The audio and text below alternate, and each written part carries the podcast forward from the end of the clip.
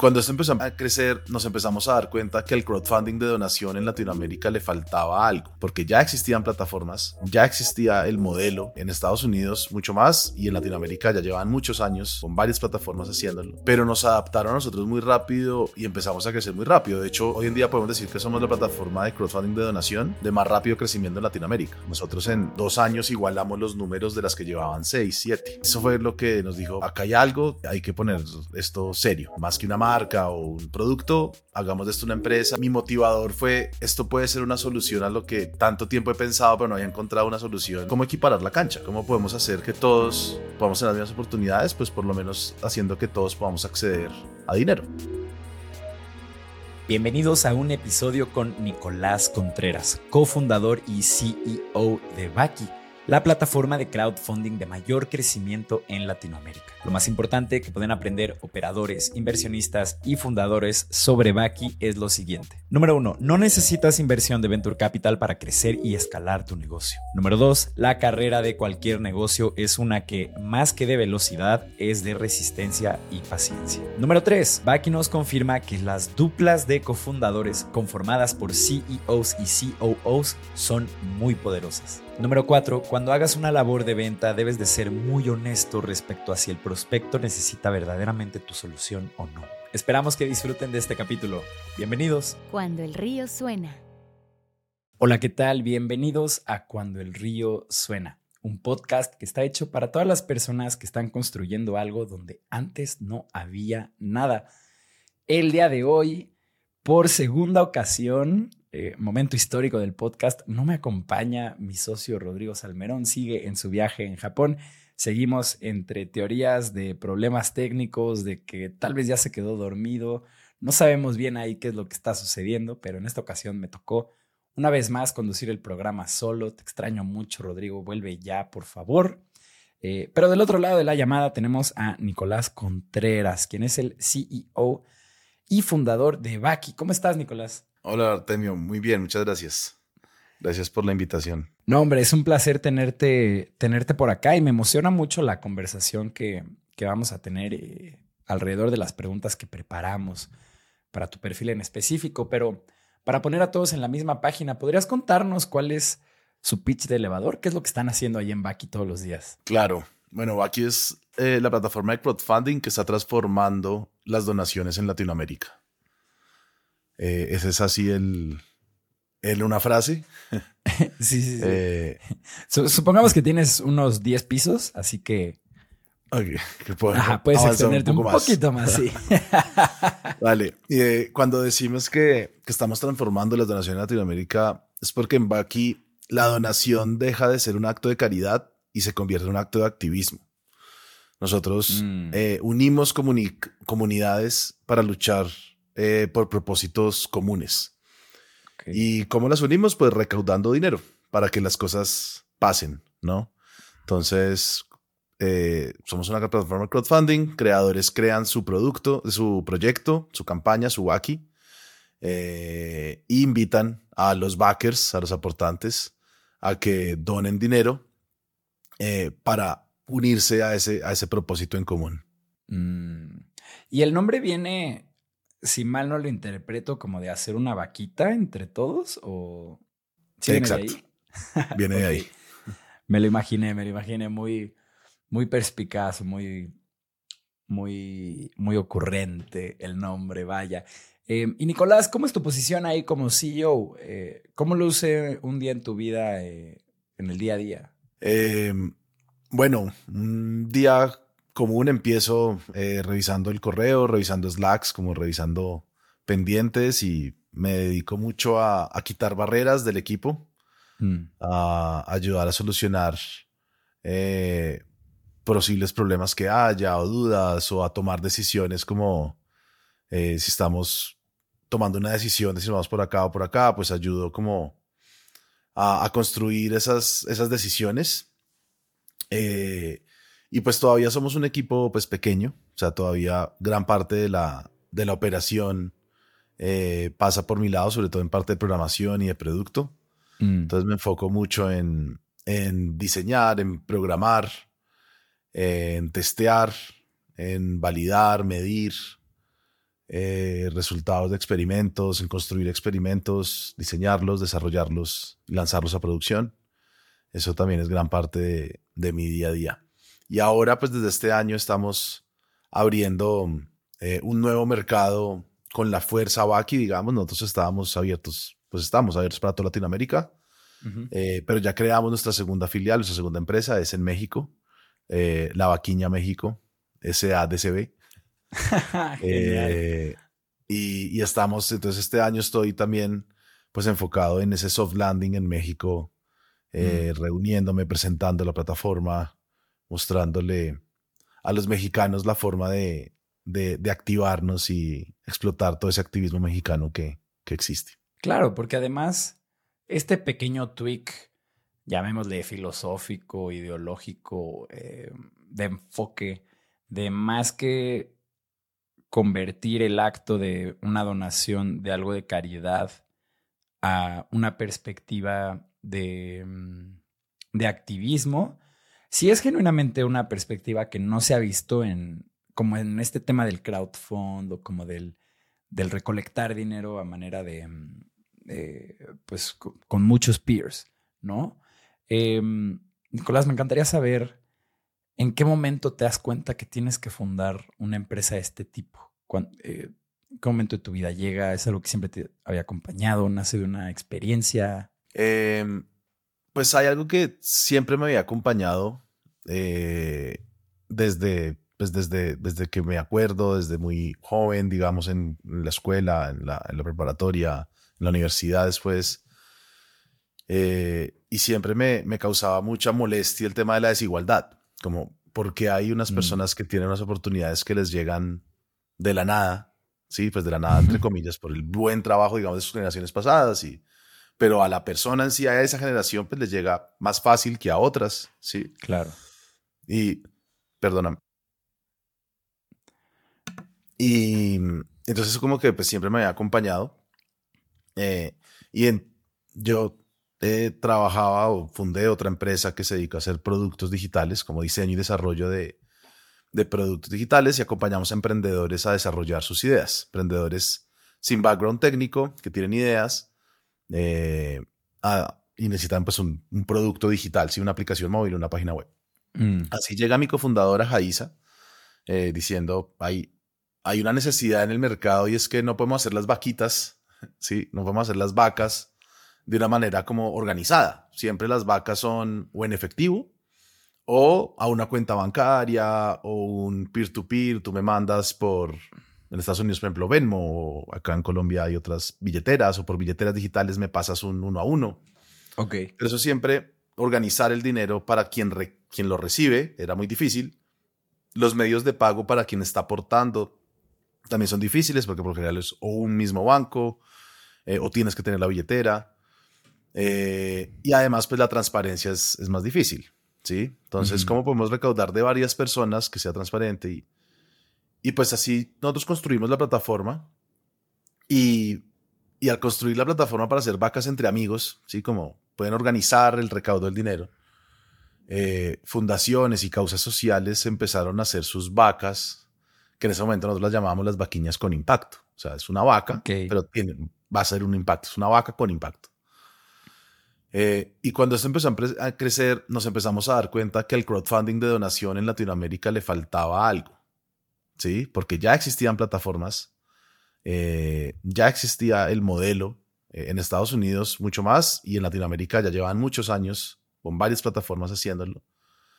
Pero nos adaptaron a nosotros muy rápido y empezamos a crecer muy rápido. De hecho, hoy en día podemos decir que somos la plataforma de crowdfunding de donación de más rápido crecimiento en Latinoamérica. Ok. Nosotros en, en dos años igualamos los números de las que llevaban seis, siete. Eh, y a eso fue lo que nos dijo, acá hay algo, de, hay que poner esto serio, más que una marca o un producto, hagamos de esto una empresa y, y pues mi, mi motivador fue, esto puede ser una solución a lo que tanto tiempo he pensado, pero no había encontrado una solución, es mm. ¿cómo, cómo equiparar la cancha, cómo podemos hacer que, que todos podamos tener las mismas oportunidades, pues por lo menos haciendo que todos podamos acceder a dinero. Claro, 100%. Qué interesante, ¿eh? porque justo una de las preguntas más más adelante Em, yo creo que me voy a brincar directamente a ella y ahorita pasamos a la etapa que mencionaste, em, donde hacías productos digitales para, para Popcorn. Em, pero aquí nosotros en México, hablando desde, desde la perspectiva que tenemos nosotros acá, eh, hemos visto justo varias plataformas de financiamiento colectivo em, y las hemos visto desde surgir hasta caerse o hasta fondeadora que pivoteó en una tarjeta de, débito digital. Entonces queríamos preguntarte cuál, cuál es el reto eh, más grande que tiene una plataforma de este tipo. Em, y también, tal vez en los zapatos de un inversionista, eh, ¿dónde está esa oportunidad? Em, Sí, nosotros hemos visto también eso en Latinoamérica. De hecho, de hace unos años cuando estábamos empezando y, intentamos como irnos por el, como evaluar o testear las aguas del mundo de, del financiamiento de capital, los inversionistas, pero nos dimos cuenta que el crowdfunding no era de sus prioridades, precisamente porque ya se ha intentado mucho y no, pues no ha funcionado. Más bien veo más casos de que cierran o pivotean a que sigan adelante. Entonces creo que eh, el principal reto es aguantar. Mm. ¿sí? Seguramente no, vas a, no vamos a tener inversión. Baki no ha levantado inversión. Baki ha sido bootstrapeada desde, desde sus orígenes. Cool. Eh, entonces seguramente a las plataformas de crowdfunding les va a quedar más difícil levantar algo, algo de inversión.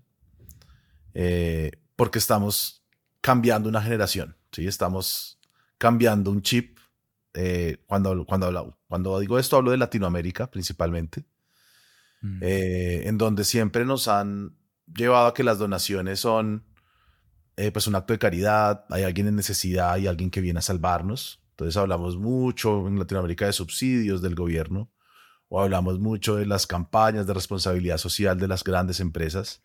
Las grandes empresas crean grandes fundaciones y hacen mm. grandes donaciones.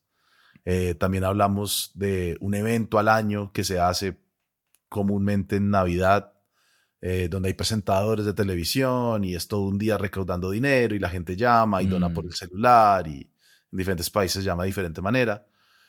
Y, y hemos crecido pues viendo que las donaciones son así. Entonces, eh, cuando llega un modelo a ver, las donaciones nos involucran a todos. Eh, podemos incluso el día de mañana llamarlo diferente porque más que una acción es un, es un apoyo, es un acto de confianza, eh, es un acto de, de, activismo, de que acá estamos juntos construyendo un propósito común. Claro. Eh, vamos a lograr tener comunidades autosostenibles, autosuficientes, los gobiernos pudiendo destinar recursos a soluciones más grandes, más globales, de más largo plazo porque las soluciones de mediano, de corto plazo, la ciudadanía misma las está cubriendo, ¿sí? Mm, em, entonces creo que hay que aguantar. Esto hay, es un cambio generacional, hay que esperar eh, un cambio de paradigmas que tenemos. Eh, entonces, y los inversionistas de pronto que están buscando un retorno 10x de su inversión en tres años, tal vez el crowdfunding, y sobre todo el crowdfunding de donación, no sea donde deberían meter el dinero. No va por Pero sí inversionistas que de pronto estén buscando eh, un impacto a mediano y largo plazo mm. de sociedades que se desarrollan mucho más rápido, porque, porque la misma ciudadanía está pudiendo reconstruir escuelas, eh, pudiendo traer modelos de educación de afuera y aplicándolos en una pequeña comunidad, porque el mismo grupo lo financia, eh, pues vamos a tener unos países que se desarrollan mucho más rápido y ahí es donde los inversionistas pueden empezar a ver el fruto y el impacto de su inversión. Además de que es un negocio, ¿sí? O sea, nosotros no somos sin ánimo de lucro, eh, somos una empresa porque creemos que así es como podemos garantizar la transparencia máxima de, eh, de, de, por qué hacemos lo que hacemos, ¿sí? Lo hacemos para hacer una empresa, para generar impacto, para generar empleo, para, para vivir nosotros también como founders, eh, generando un impacto alrededor de esa empresa. Ok, entiendo. Y, y side quest, bonus question, eh, ¿cómo funciona su, su, modelo de negocios? ¿Toman una comisión respecto a lo que recolectan? Eh, ¿Tienen un fee fijo? Lo hacemos eh, por comisión de lo que se recauda. Creemos que es el, el menor pain point donde podemos cobrar, ¿sí? Pues para poder hacer empresa. Es, tú creas una campaña sin riesgo, o sea, no te cuesta nada crearla, creas una aquí y vas a compartir una, una parte de lo que recaudes en la comisión de, para mantener nosotros la empresa abierta y pues todos los servicios eh, pues, que se necesitan alrededor. Entonces es una comisión, eh, pero entendemos que ciertas causas, eh, esa comisión puede ser mal, como mal tomada, ¿sí? Como, no sé, una catástrofe natural. ¿sí? La gente quiere ayudar, pero no, en ese momento no está pensando en que la empresa tiene que subsistir, sí, sino que estamos preocupados por la catástrofe. Entonces tenemos tres modelos, eh, tres categorías que entran en Social, donde el costo es cero. Y es una catástrofe natural, eh, emergencias médicas eh, o causas médicas, problemas, operaciones, causas médicas y para las fundaciones o las ONGs sin ánimo de lucro, eh, tampoco les cobramos. Mm, ok, eso está súper, súper bien y súper cool y súper en línea con, con esta visión de impacto social que, que ustedes tienen, ¿no? Em, oye, Nicolás, ¿y este proyecto surge como un experimento en Popcorn? Eh, ¿Es un experimento personal tuyo? ¿De dónde sale? Eh, sale de, en Popcorn, eh, una, pues, quien soy mi socia, eh, trae ese problema que, que, existe, ¿sí? Como, como esa, esa necesidad que hay, como, cómo podemos organizar el dinero fácilmente, transparente para recoger. En ese momento, la primera aquí fue una fiesta de Halloween entre amigos. Pero son amigos que invitan a los amigos de los amigos y es una fiesta en una finca grande, en una 70 personas, ¿sí? Entonces, recaudar el dinero de 70 personas para hacer la fiesta, pues era un problema. Claro. Eh, como en Popcorn podíamos diseñar, podíamos desarrollar, eh, y ella tenía el tiempo para salir a validar esa idea y testearla, pues así lo hicimos, como un experimento, pero un experimento guiado por una emprendedora que, que, tenía una idea y que le iba a poner las, que le iba a poner el tiempo. ¿sí? Claro. somos muy conscientes de que estos negocios no salen como de programar y lanzar algo al mercado y funcionan. Justo, ¿no? Que es luego la... Mm, es tal vez como el misconception que ah. tienen eh, los dueños de, de, estudios de producto que creen que pues una vez que tienes ya establecido tu servicio, puedes empezar a tener ahí varias líneas de negocios a forma de SaaS o de servicios digitales sin tomar en cuenta pues que todo gran negocio tiene un gran vendedor detrás y eso toma mucho, mucho más tiempo luego que el que toma desarrollar la cosa en cuestión, o por lo menos el mismo tiempo, esfuerzo y requerimiento de expertise. A ver, y ahora sí, cuéntanos un poquito. Em, tenemos a Popcorn, que es esta, este estudio de productos digitales que ayuda a emprendedores a materializar sus ideas cuando son no técnicos. ¿Qué te llevas tú de aprendizajes haciendo productos ahí? Porque justo, si mal no recuerdo bien tu LinkedIn, que ya no estabas operando per se en la empresa y estabas más como chairman em, o como parte del consejo. Entonces, sí, cuéntanos qué es, qué aprendizajes te llevas que aplicas ahora en Baki y en general también, qué, aprendizajes te llevas de, esa experiencia.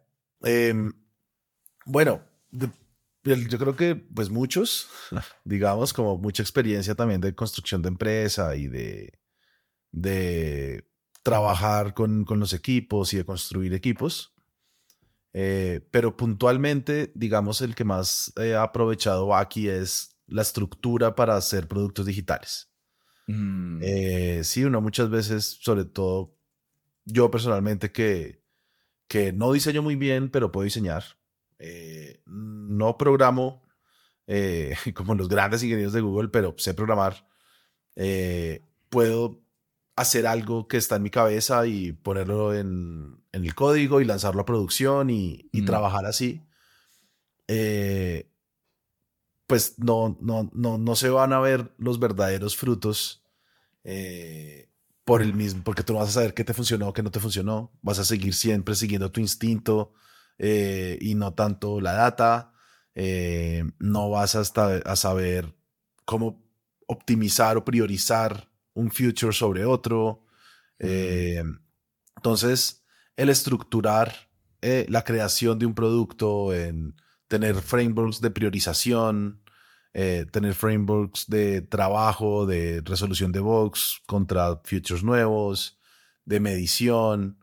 Eh, o sea, como poder aplicar esa, esa estructura en el, en el, diseño y desarrollo de productos digitales, pues ha servido, le ha optimizado muchos recursos a Baki. Claro, 100%. Muchas veces, porque acá en Acueducto también somos un estudio de productos digitales y nosotros, pues vaya, empezamos así, no tenemos, no está en nuestros planes por ahora montar una startup, ni mucho menos, pero muchas veces sí me acecha el pensamiento de decir como, güey, es que ustedes ya tienen, y hablando de nosotros, como Rodrigo, mi socio y yo, eh, ya tienen todo el know-how de cómo echar a andar uno de estos productos.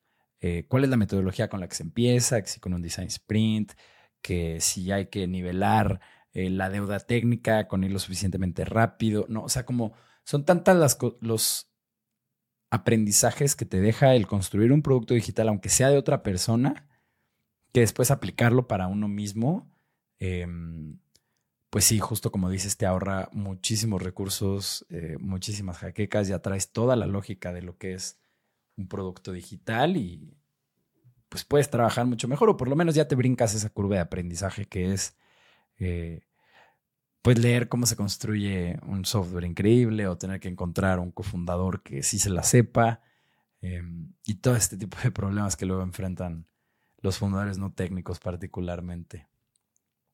Eh, Nicolás, estamos llegando al intermedio de este programa. Les recuerdo a toda la gente que nos esté escuchando que en cuandoelriosuena.com ustedes pueden suscribirse a la newsletter de este programa y recibir una notificación cada que saquemos un capítulo nuevo. Vayan a registrarse cuandoelriosuena.com. Regresamos. Estás escuchando Cuando el río suena, un podcast de conversaciones con agentes expertos y emprendedores del mundo digital. Tus anfitriones son Rodrigo Salmerón y Artemio Pedraza, fundadores del estudio de estrategias e interfaces digitales Acueducto.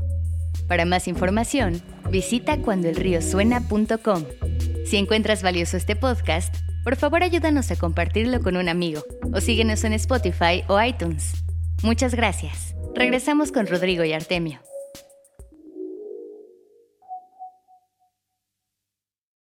Estamos de regreso en Cuando el río suena, en nuestro capítulo con el fundador y CEO de Baki, Nicolás Contreras.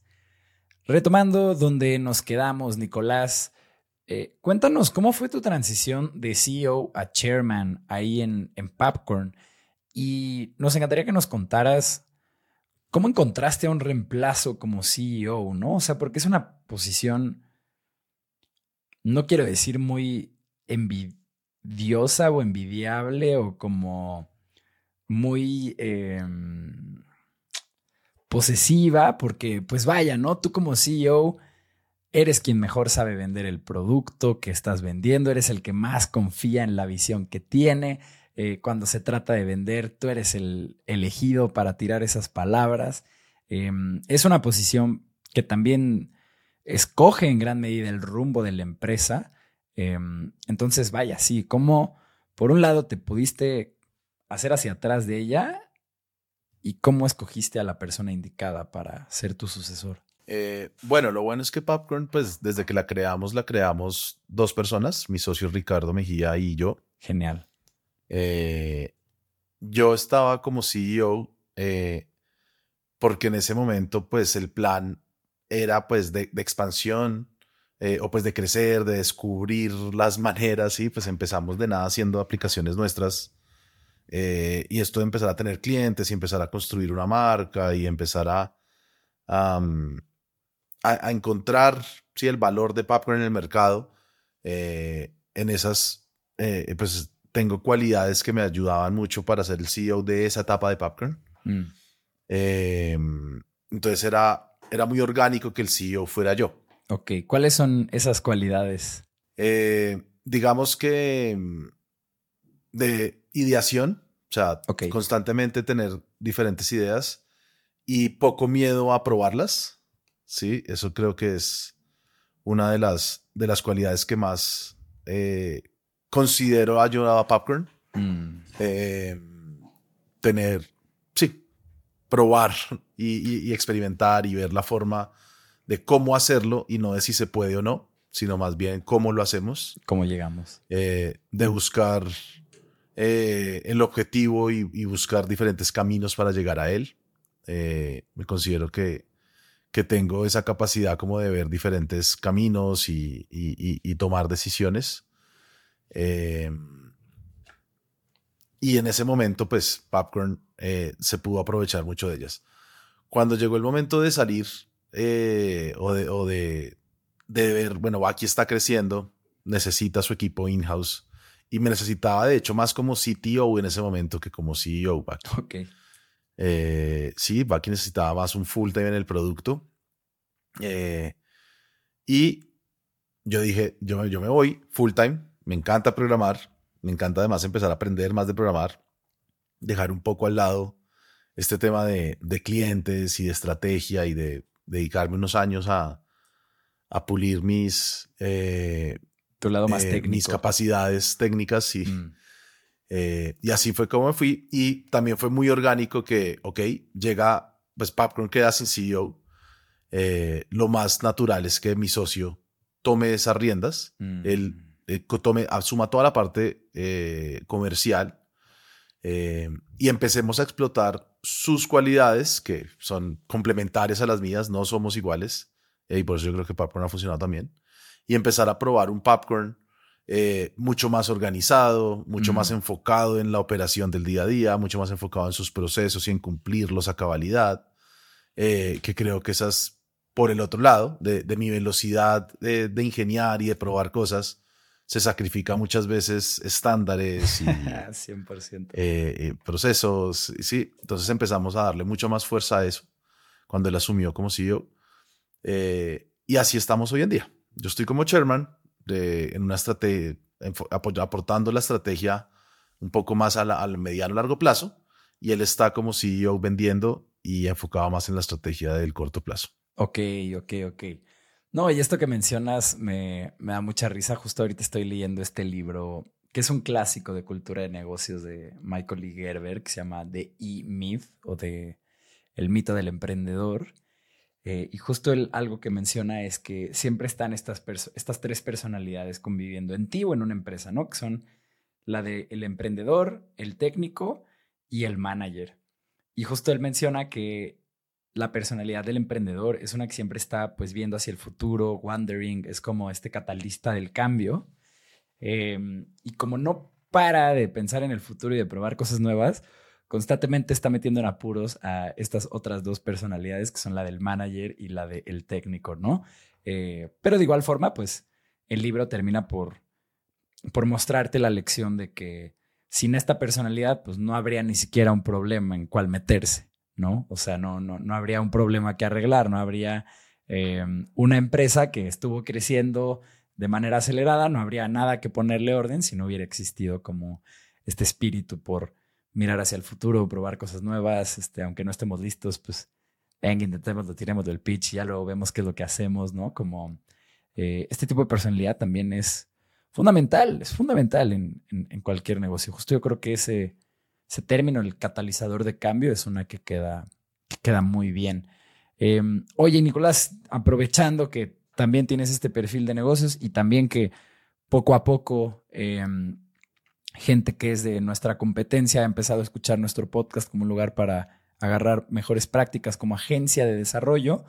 Eh, ¿Qué táctica de ventas le recomendarías eh, a una agencia en consultoría de transformación digital o de desarrollo de software o diseño de producto o este abanico de empresas que están sirviendo este tipo de necesidades em, que son similares a Popcorn?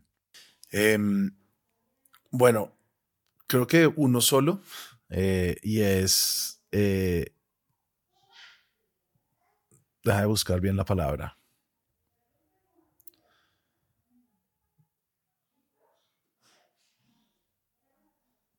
Sinceridad. Sinceridad con tu cliente. Siempre. Ok. ¿sí? Eh, un producto nunca deja de desarrollarse. Entonces, las agencias debemos quitarnos de la cabeza la cotización de por medio, ¿sí? Obviamente el cliente va a querer un cuánto me cuesta y para cuándo me lo tiene. Hay que responder eso. Eh, pero verlo desde un lado más eh, por fases. ¿sí? Esta es, esto es una fase, eh, sobre todo si es la primera venta que van a hacer con un cliente, pues donde más se van a conocer, ¿sí? Pero, pero sinceridad en, en lo que el cliente necesita, con la experiencia que nosotros tenemos, podemos guiar mucho al cliente en que mm. si necesita de verdad todo eso que me está pidiendo, o porque no empezamos por acá. Eh, puede ser que las primeras cotizaciones sean menores, entonces dirán como, pero si le hubiéramos cotizado lo que él quería eran 100 mil dólares porque a pasar una propuesta por 10 mil dólares. Eh, porque de pronto él no necesita gastarse los 100 mil. Y si usted y si se gasta los 100 mil hoy, lo quebró, así, o lo tronó. claro. Eh, mientras que si le cobra 10 mil hoy, él va, de pronto le va mejor y va a llegar con otros 50 mil en seis meses, y va a llegar con otros 50 mil en 12, y va a llegar con otros 50 mil y en el largo plazo va a ser más, ¿sí? Porque un producto nunca deja de desarrollarse. y el cliente tiene muchas opciones, entre esas crear su equipo in-house. O tiene muchas otras cotizaciones. O entonces unas veces uno intenta ganar por precio o intenta ganar pero porque las agencias están pensando en la cotización y no mm. están viendo el largo el largo juego de, de la verdadera innovación digital. Que así sea para un producto para una gran empresa si el producto funciona, van a querer estar haciendo otros, ¿sí? O el mismo mejorado, o se van a crear, se van a crear relaciones eh, más duraderas a lo que hoy muchas veces pasa acá en Colombia y en México supongo que también pasa que por lo general las agencias tienen muy mala reputación con los clientes que han trabajado. ¿sí? Les trabajaron un proyecto y ya no más y salió bravo, eso no terminaron peleados, entonces a otra agencia y esa agencia está haciendo lo mismo con otro cliente. Entonces, casi que la recurrencia de los clientes y agencias no es tan buena. Claro, 100%. No, y este es un tema. La verdad es que a nuestra mesa de ventas, personas que han llegado con una mala experiencia previa son más de las que me gustaría admitir eh, a nivel industria, eh, de cantidad de casos en los que no se llegó al objetivo, eh, se necesitaban más recursos de los que se pensaban, la cosa se quedó a la mitad y nunca lanzó, eh, eh, los dejó varado la agencia y se llevó el código, sin, se lleva la documentación. Tanto problema que eso al final del día, a largo plazo, a nosotros como industria, pues nos pega, porque sí hay una desconfianza más grande y particularmente de los grandes corporativos que son quienes tienen las carteras para emprender este tipo de proyectos, por optar otras opciones donde no, pues mejor, mejor mira aquí que me hagan un, que me hagan un Frankenstein con no code, igual esas cosas no se rompen tanto como se puede romper algo eh, personalizado, o mira, mejor la contrato aquí yo a mi gente y aquí yo los tengo y ya nadie se me va. Em, y eso va dejando pues menos, menos pedazo del mercado para las agencias. Aunque por otro lado también, siempre existe esa necesidad, ¿no? Aunque tengas tu propio equipo, eh, aunque tengas incluso eh, una mala experiencia en el pasado, pues em, siempre existen también estos catalizadores de cambio dentro de los corporativos o de las empresas que están buscando soluciones innovadoras, digitales, o que están coqueteando con la última frontera tecnológica, que si es inteligencia artificial o cripto lo que sea. Y pues para eso estamos servicios como estos, ¿no? Para ayudarlos a, desarrollar sus MVPs y hacer, y hacer em, sus experimentos y validar ideas y demás. Pero es verdad que si desde un inicio no eres honesto con el cliente y, no haces una buena labor de ventas, que al final del día es eh, como esta guía y ayuda, eh, pues sí te puedes meter el pie a largo plazo un poco. Nicolás, eh, ¿cuál es tu relación con, tu CEO ahí en, en, en, en BAC? Y justo ya la mencionaste en un par de ocasiones. Rodrigo y yo no, no tocó conocerlo, pero también tenemos una dupla que sí, CEO y COO. Vemos que tienden a complementarse muy bien, vemos que tienden a traer grandes resultados si uno lee literatura de eh, cultura de negocios. Entonces cuéntanos, ¿cómo es su relación? Eh, ¿Si la consideras más especial que, tal vez otras que hayas tenido, o más que otras que hayas tenido, como otras que existen, que no tienen como este complemento de quien está viendo hacia el futuro y quien está integrando todo. Cuéntanos un poco de todo. Eh, bueno, sí, con ella hemos, hemos creado una, una dupla eh, poderosa. Creo que eh, yo tengo una parte técnica muy, muy arraigada, digamos, a mi personalidad. Mm. Eh, y ella tiene una parte humana eh, muy arraigada a su personalidad. Sí, ella es una persona muy empática. Ella es brasilera. Y cuando llegó a Colombia hace siete años estábamos cursando el tema del, de la firma del acuerdo de paz con, con, las FARC, una de las guerrillas más grandes, más, o más longevas, digamos, del continente. Eh, y le tocó esa, ese proceso de, de ver una Colombia saliendo de la guerra eh, mm. y ella empatizaba mucho con las causas, ¿sí? Entonces eso para Baki, eh, pues fue primero su principal impulsador, ¿sí? Cuando llegaban estas vaquiñas con impacto en ese momento, uh conectaba de verdad con la causa y, de corazón buscaba el, el éxito de esa causa, mientras que yo desarrollaba y diseñaba un producto que aguantara eh, el éxito de esa causa, que la gente pudiera aportar fácil, rápido, mm. que el producto soportara viralidades. Eh, y así fuimos eh, creciendo. Ya era la CEO y yo el CTO. Eh, y llegó la pandemia y empezamos a crecer mucho. en donde ya ella, primero, ya no había manera de estar conectada con todas las causas. Mm. Y además empezó el tema pues, de la competencia, de la expansión, de la escalabilidad, donde ya se necesitaba, necesitábamos acudir a mis cualidades de, de, riesgo, de, probar, de experimentar, de tener ideas y ponerlas a, andar. Eh, y fue cuando ya me dijo, yo quiero ser la CEO, yo quiero estar enfocado en las, en las en los creadores, en que las campañas y las causas logren su meta y tú encárgate de que crezcamos y que haya los suficientes baquis para yo poder ayudar. Mm. Eh, y ahí fue cuando yo asumí también roles de CEO, seguí como CTO también. Hoy soy CTO gran parte del tiempo, eh, pero me encargo de, de, esta expansión a nuevos mercados, de buscar estrategias eh, que traigan más baquis, que traigan mejores resultados a las baquis, de experimentación desde producto. Mm. y ella eh, pues toda la parte ya con, con las baquis y con el contacto humano y con el marketing que para nosotros es muy relacionado a las baquis más que al producto. Ok, o sea, ustedes por lo que entiendo hacen marketing de las causas que están empujando y así hacen marketing indirecto de la plataforma o me equivoco? Eh, no, el marketing que nosotros hacemos es eh, acompañando a que los creadores hagan su marketing de sus baquis. Ok, ok, entiendo. Y el marketing de nosotros pues es con nuestras bases de datos intentar promover esas otras causas en las, en las diferentes comunidades, pero... Mm, entiendo. o sea, usuarios de Baki que han donado antes, de repente reciben notificaciones de nuevas causas, cosas que están sucediendo y luego logran convertir un par de aportadores. Ok, entiendo. Muy bien. Nicolás, estamos llegando al final de este programa. Nos queda una pregunta.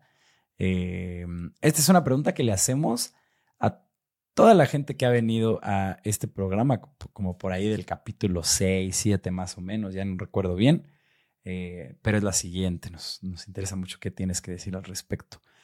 Pero ante los retos que enfrenta Baki y tú como su CEO en los próximos años, ¿qué te quita el sueño? ¿Dónde están esos retos que necesitan un equipo impecable y de toda tu energía e intelecto? ¿Qué me quita el sueño y a lo que y a lo que más neuronas le gasto es aguantar este cambio de paradigma y el cambio generacional que mm. necesita el crowdfunding para, para llegar al, al, alcanzar su máximo potencial y su verdadero potencial. Hoy el crowdfunding todavía es de una que otra causa, ¿sí? Como de pronto de las más comunes en México, el terremoto.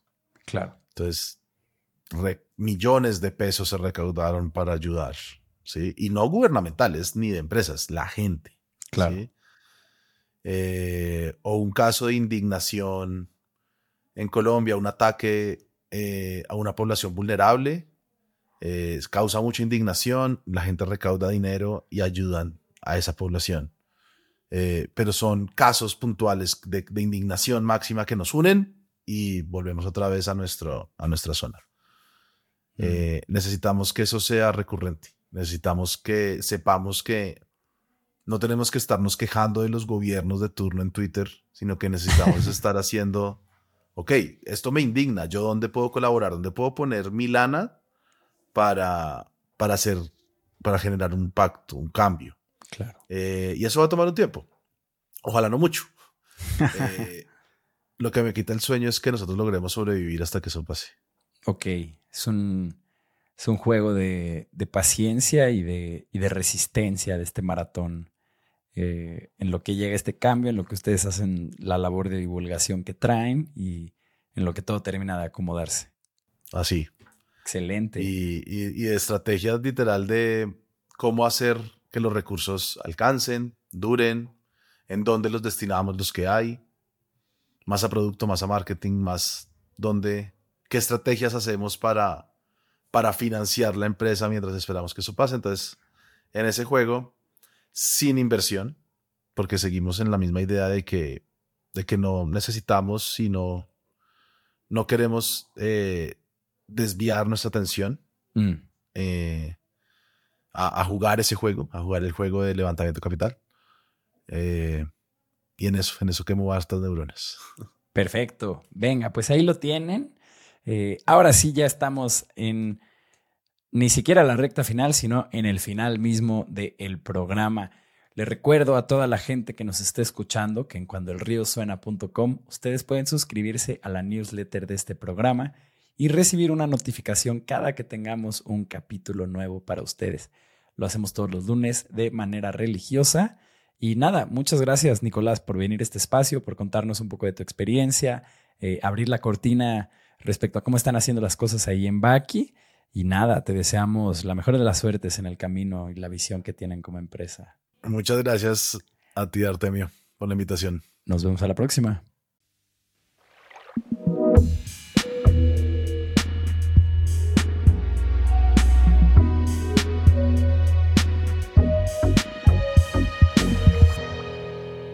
Cuando el río suena.